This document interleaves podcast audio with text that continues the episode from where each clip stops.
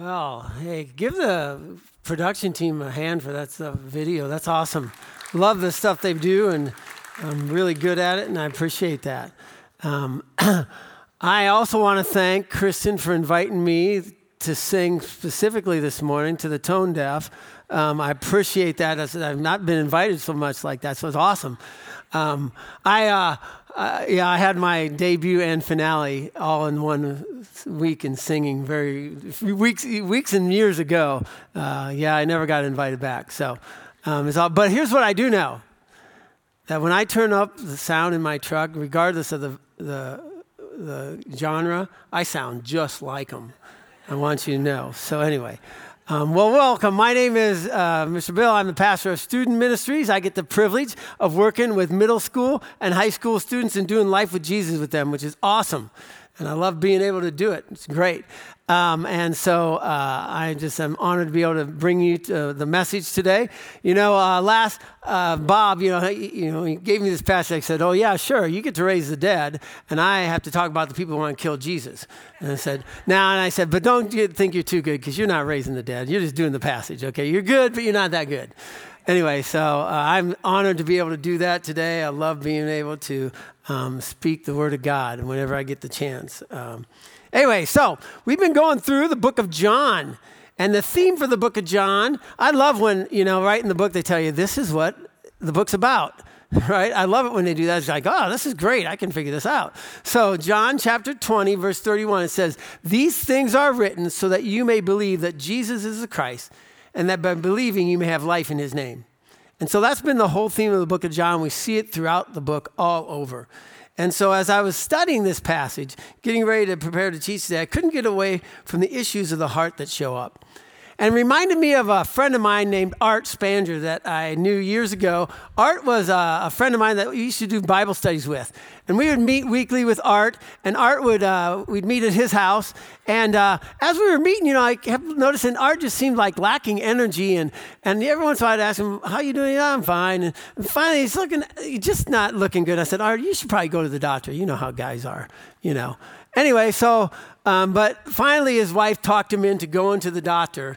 And sure enough, they found out that his heart was going bad and that he was going to be needed to be placed on a um, uh, a list for a heart transplant uh, so that he could be able to get one. Well, so we be those those Bible studies also became more of a prayer meetings as well as we began praying for Art, and he kept getting weaker and weaker, and and man, he just didn't look good. And even towards the end, you know, he was still wanting us to come over, but uh, he uh, he was just almost almost just had to lay on the couch the whole time when we had our studies, and and uh, as he got weaker and weaker, we continued to pray, but then finally um, you know, and, and you know, it's a weird way to pray, right? Because as you're praying for a heart donation, what that means is somebody's got to die, right?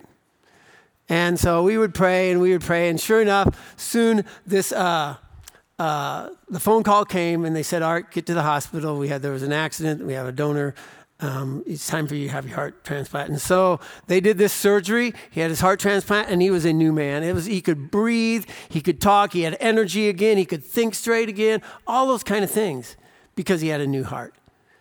And I want to talk us today about our hearts and the conditions of our heart. You know, uh, there's a verse in um, Jeremiah 17, verse 9. It says this: "The heart is deceitful above all things." man, I just wish I didn't experience that so much. I believe things that that I wish I hadn't believed. You know, like I sound really good in the truck singing. Um, there's, but there's other things that I believe that I go, man, this is not true, and our hearts deceive us at times. And we need to have God work on our hearts. And so today, you know, we titled today's message Heart Conditions in the Gospel because we see a whole bunch of heart conditions as the, the time now is coming for Jesus to be betrayed and to, and to, to give his life. And so um, we're going to read from John, but before we do that, I'd like us to pray together. Would you just pray with me? Father in heaven, thank you for being a good dad. Thank you for being in control, even when we're not.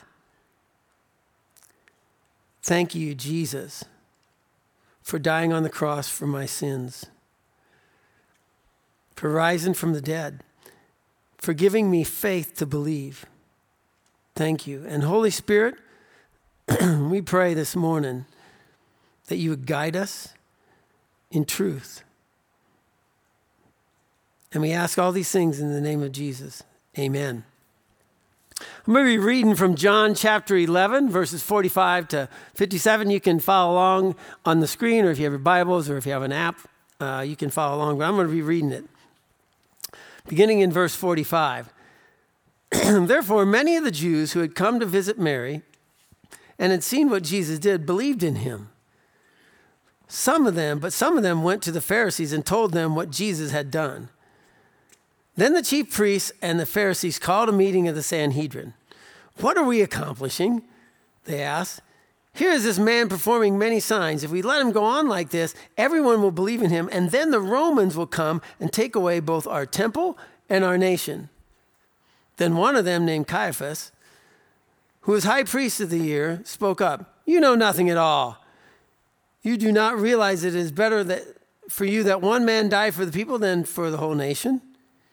He did not say this on his own, but as high priest that year, he prophesied that Jesus would die for the Jewish nation, and not only for that nation, but also for the scattered children of God, to bring to them together and make them one, so that from that day on, so from that day on, they plotted to take his life.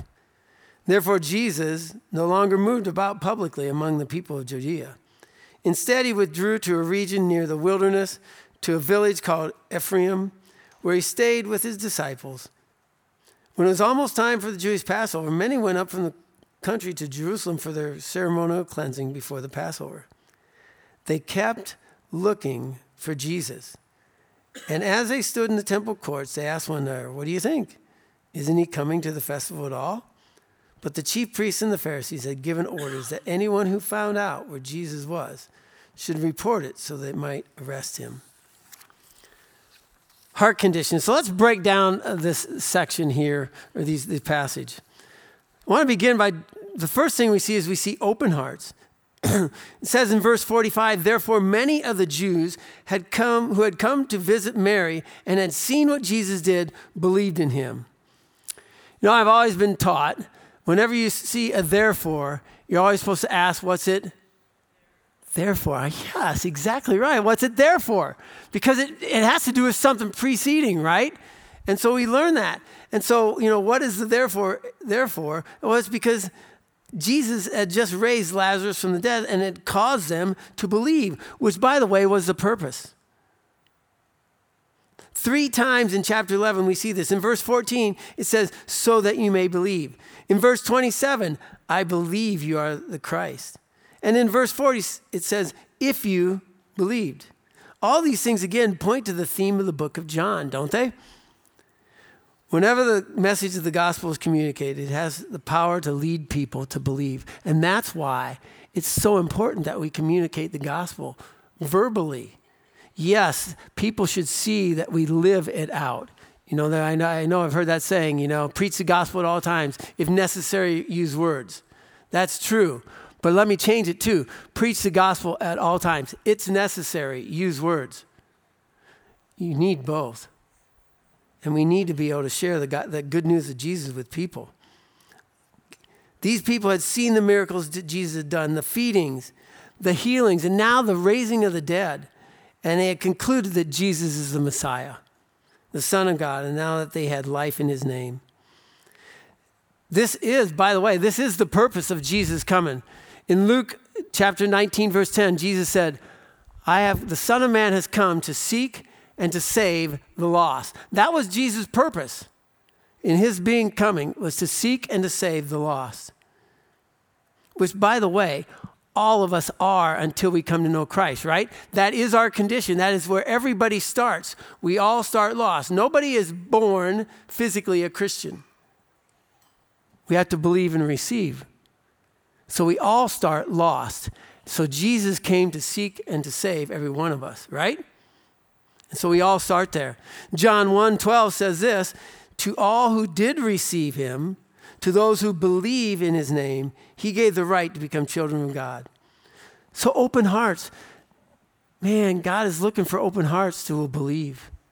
The sad part is that that's not going to happen. The scripture is clear that not everyone is going to believe. And that's what brings us to our second uh, part is that closed hearts, verses 46 to 48. But some of them went to the Pharisees and told them what Jesus had done. Don't you just love a tattletale? You know? Anyway, the chief priests and the Pharisees called a meeting of the Sanhedrin. What are we accomplishing? They asked. Here's this man performing many signs. If we let him go on like this, everyone will believe in him, and the Romans will come and take away both our temple and our nation. So they went and told the, the, the leaders, and the leaders went to the Sanhedrin. So the Sanhedrin would be like the equivalent of our Supreme Court. So it's like the Jewish Supreme Court at the time. So previous to this, this is a big change in the in the life and ministry of Jesus. Because previous to this, you've got mobs and you've got people who are some of them are turning against Jesus. But now you've got the leadership of the land who's going to turn on him. And that's going to be that's going to be what causes all this, okay? And so that's what's happening here. The leaders are turning against him. Now, you got to love some of this. It says, what, you know, uh, what are we accomplishing? You know, that's the equivalent of, you know, what we're doing isn't working. This guy won't shut up. That's what it's the equivalent of. What are we accomplishing? We're not, this isn't working, okay? And then you got to notice the motive, okay? If we let him go on like this, okay? You mean like raising the dead? Oh, that's terrible. Don't let him do that. If we let him go on like this, okay, everyone will believe. Oh boy, it's getting worse now, right? Everyone will believe. And then the Romans will come and take away both our temple and our nation. Aha! Now we see the real motive, right? They're not concerned about people. What they're really concerned about is control. Did you catch that? These people are not, these are not, they're not concerned about people, they're concerned about control. Okay, so side note here. If you're a part of a religious organization that's, control, that's concerned more about control than people, run, right? Don't be a part of it. I'm thankful for Grace Church that really I feel is concerned about people. We're concerned about souls. We're concerned about those who need Jesus and, and, and the needs and, the, and all those wants that we have. We are concerned. But they were concerned about control here. These leaders, again, and when your heart, and by the way, when your heart is closed, okay, resurrecting someone even isn't going to change it, right? Bringing somebody back from the dead, if your heart is closed, because you've already made up your mind and you're not going to change your mind. Got a closed heart. These leaders had a political agenda, whereas Jesus had a spiritual agenda. So here's another side note, right? Okay? Can we be about the gospel? Can believers in Jesus be about the gospel? All those other things, man, they're not going to matter at the end. Can we be about the gospel and bring some love to the people around us? We'll address that even a little more later. Well, once you have a closed heart, the natural progression is the next part, and that's a hardened heart. Verses 49 to 50. Then one of them, named Caiaphas, who was high priest that year, spoke up. You know nothing at all. You do not realize that this is better for you that one man die for the people than that the whole nation perish? Now, on the surface, Caiaphas sounds like a pretty nice, that's a pretty nice statement. But you know what? Caiaphas is not on Jesus' side. Caiaphas is one that's leading the way to get him uh, put to death. And so we're going to, you know, in John's writings, John has this, this, this deal about having dual meanings in a lot of his writings, okay?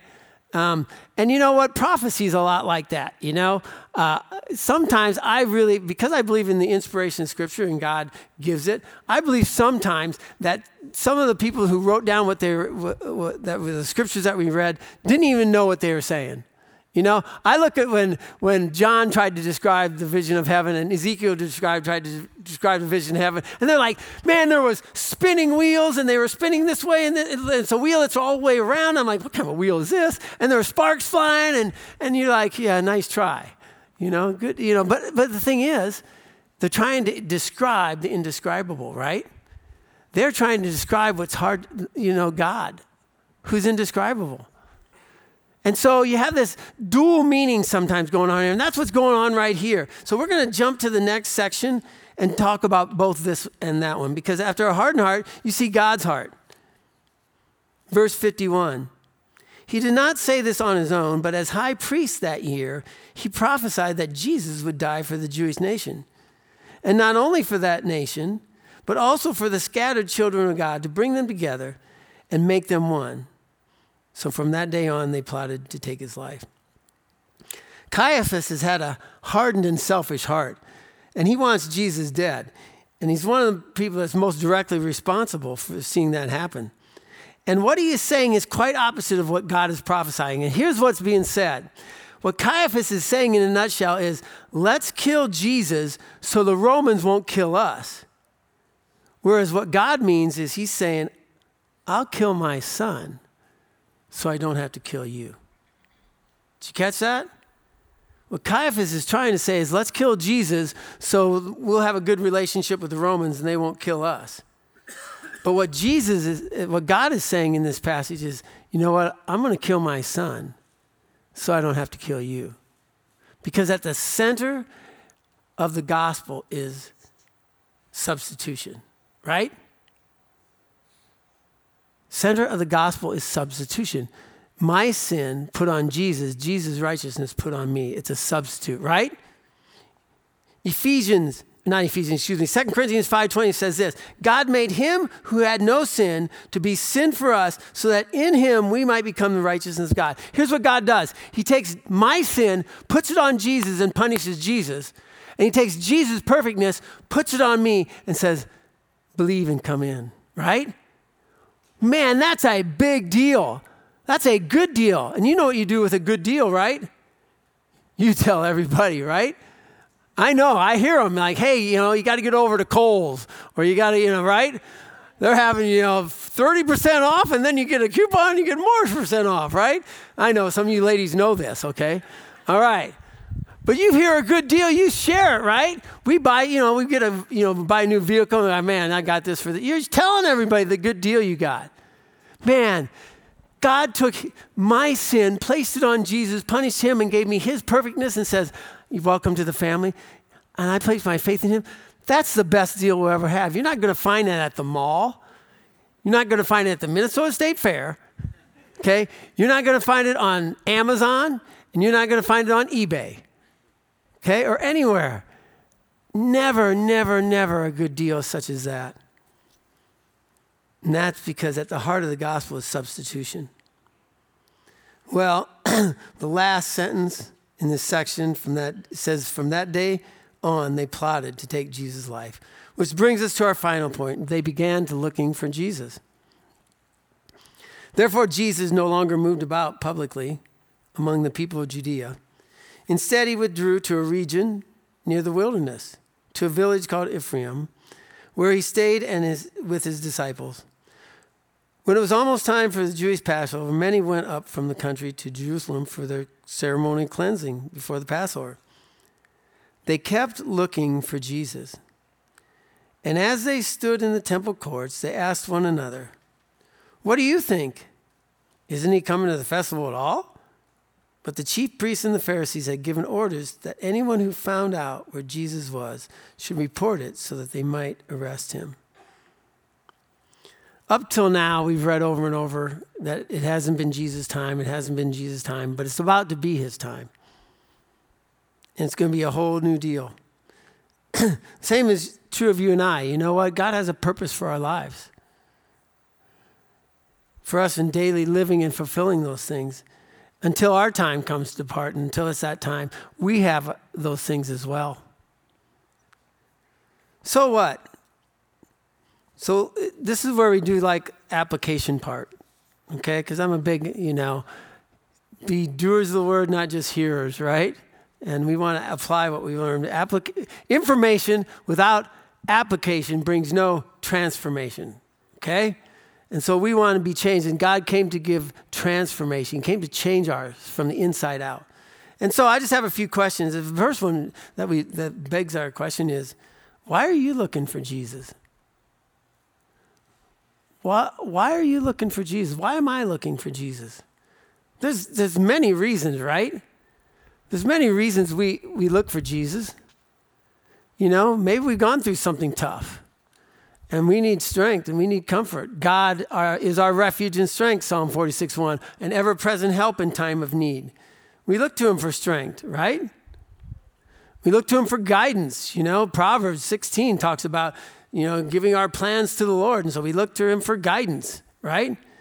Man, when we're freaking out about stuff and we got all this anxiety and we just got i just got to barf it all on the lord. I know that sounds kind of gross but i just got to go this is all yours. I, what does it say in, in, in the scripture? It says cast your anxiety on him because he cares for you. And literally in one of the translations it says because you are his foremost concern and so we come to jesus for all kinds of reasons and many of them are good but there's some sometimes it can be bad Do we ever come to Jesus in unbelief? Of course we do. But what is it that we reason do we come to Jesus? I, I just have a few things I wrote down here. Is your heart closed? You've heard amazing things about Jesus, but you've already made up your mind not to believe? Man, I, I, can I just tell you, I get it because I've been there. That was the first 21 years of my life. I just, I heard things about God and I said, whatever, you know, not interested, don't believe it. I've been there. Or worse yet, maybe you're here today and you've hardened your heart. Something hard has happened in your life and you don't understand and you're mad at God. Man, I hear that so often. You know, a lot, of, a lot of people I talk to that tell me they're atheists. You know what I find out is I, I begin to, what do you mean by that? And begin to ask them. You know, a lot of them grew up in a Christian home and they got mad. Something happened, they got mad at God. Not all of them, but a lot of them and they've let their heart get hardened. Maybe you're here this morning and your heart is open and receptive. And this is the first time you maybe you've heard the good, good news of Jesus. And this is an opportunity for you to believe and receive and become a new creation. If anyone's in Christ, the old has gone, the new has come.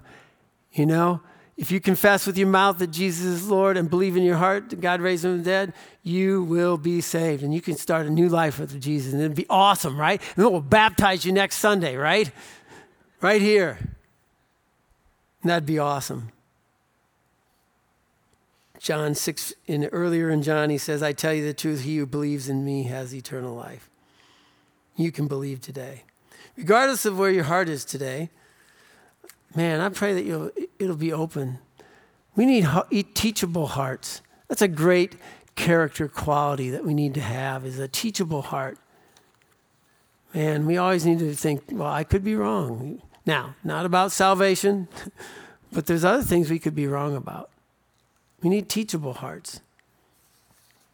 Want to bring up a picture of, of Dustin and his family. This is my wife and I with, this is at Cafe Rio in Colorado, um, with Dustin, and then that's his wife right there on the left, Karina, and that's their little boy, Elijah. And what a wonderful picture that is. That was about a year ago. Um, I want to just bring him up because Dustin was a, a, a, was when I was in Colorado. He for all his high school years, freshman all the way up through senior year, led worship for us. Also, he was also part of our, uh, you know, our, our worship team was Fuel, was uh, focused upon eternal life because we love acronyms. Um, and then uh, he was also part of FIRE, which was uh, Faith in Real Examples. He was a part of pouring into other students, you know, being a, a discipler and mentor to them. Uh, just so uh, loved the Lord, lived for the Lord, told others about the Lord. Just an amazing young man. And then after he graduated, Gene and I, we just became friends. You know, well, senior year, he started bringing this cute little girl around, and we're like, "Ooh, he's all googly eyes. This is good," you know. anyway, um, and they end up getting married, have a little boy, and um, you know, it, it, was just a lot of fun. Whenever we'd go back, we'd they we'd get with them. It was just a lot of fun. Well, this past week I was in Colorado to do his celebration of life. Dustin took and his wife and their little boy went with a few other members of their family down to Florida for a vacation. And maybe you heard about this, but they had just been out on the beach on Miami Beach and they went back and were eating at a restaurant right there along the beach. And a guy high on drugs come running down the street with a gun and pointed it right at Dustin's little boy. Dustin said, He's only a boy. And he turned to cover him and got shot three times in the back. And he died a hero, saving his boy. Senseless, uh, horrific. You, like, you can't come up with enough words. And you just sit there going, God, what are you doing? I'm, I'm going, God, I, I don't know what you're doing. I know you're too loving to ever be unkind. I know you're too wise to ever make a mistake. And I know you're too strong to ever not be able to step in and do something. So I can trust you, but I don't understand why. And so we were there for the celebration of life and the graveside and to, to just love on their family. And I say this because we think we have a lot of time. And there's an urgency. There's an urgency that people need to hear about Jesus. And I want you to think now, right now, about that one person or two people in your life that you know that don't know Jesus. I want you to think about them right now. About a month ago, I wrote a letter to one of those students that I, I knew that had told me that, you know, I know I, you, you saw me come to student ministry quite a bit. Um, and, uh, but I'm not a believer. I believe in science. And I was like, you know, they don't have to disagree. You know, I know science gets a bad rap and it doesn't have to be that way. uh, but she just says, I just wanted to tell you. I said, thank you for telling me that. And I asked her a lot of questions and we talked. And, and so I wrote her a letter about a month ago, sharing my faith story, um, telling her, you know, uh, about Jesus. And uh, didn't hear back from her. Uh, she showed up at the, the celebration of life because Dustin led worship every time she came. And uh, then the next day, she sent me a text said, Hey, I'm working at the coffee shop. Uh, can you swing by today if you get a chance? Darn right I am. You know, I'm like, Yeah, I'll swing by. Um, and I swung by, and, you know, we, um, it was swamped, so I had to wait for about 45 minutes before it slowed down. Um, and then she could, then she took a little bit of a break, and she came home. We sat at the table and we talked, and she just had a lot of questions. And I answered them as best I could and talked to her about Jesus and salvation. And she's not there yet. But she's, I have to tell you, I feel like she has an open heart, right? And I'm praying for her. She's an amazing young lady. She's like a senior in high school, and when she graduates, she will have, she'll be a she will have finished three years of college. Yeah, I don't know where those people come from. That is not from my genes, okay? uh, you know, but they exist. And I'm like, oh my goodness. Um, wonderful young lady and praying for her. But maybe you have somebody. And I'm going to encourage you this week. So I always do two things. I want to give a deep and a wide every week. You know, it's about knowing Jesus, that's deep, making him known, that's wide. In student ministry, that's what we do. And that's what I like us to do is give you one so you can go both ways each week. And by the way, if you're looking for a place to serve, this is my shameless plug. Teenagers are awesome to pour into. I love, love, love working with teens, students. They are game, world and game changers. And there's so much potential and heading, helping them head in the right direction is awesome. And getting to partner with parents and do all that is an awesome thing. So at the Info Hub afterwards, you, you sign up. Anyway, because um, we need help because we have a lot of students. Okay? But here's your deep. Dustin's dad, who did the service, who did an amazing job talking about his son. I did the, I helped with the service, and then I did the graveside, but he did the service. He had us read. He read out loud 1 Corinthians 13. He says, I want you to put Dustin's name in there. So I want you to think about this, putting yourself in there today, and I'm going to read it like it's talking about me. Lord, help me to be patient. Help me to be kind. Help me not to want what everybody else has or brag about what I've got. Give me humility, Lord. Help me to honor others. Help me not to be so self seeking. Help me not to get angry.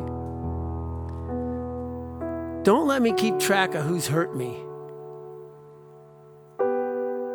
Help me to delight in you and rejoice in the truth.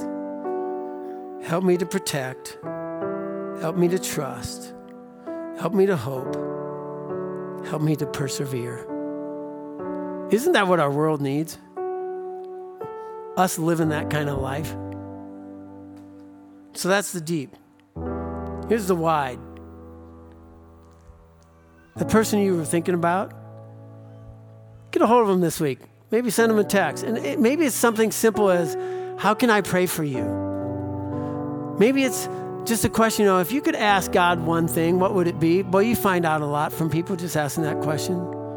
Because usually I ask them, Of all the questions in the world, why'd you ask that one? And then you'll find out what's going on in their life. Okay? Maybe write them a note call them, FaceTime, whatever it takes. But I'm going to challenge you to begin that conversation with them. Because they're worth it. And we never know when somebody's going to come running down the street with a gun. And we never know. It could be us. I mean, uh, I'm all, I never usually think, why them? I usually think, why not me? I'm, you know, I could be anywhere and anybody could get me.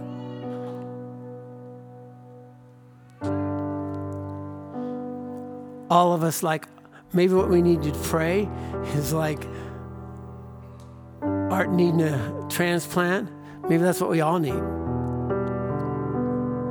so i'm going to pray for us now and i want you to pray with me would you do that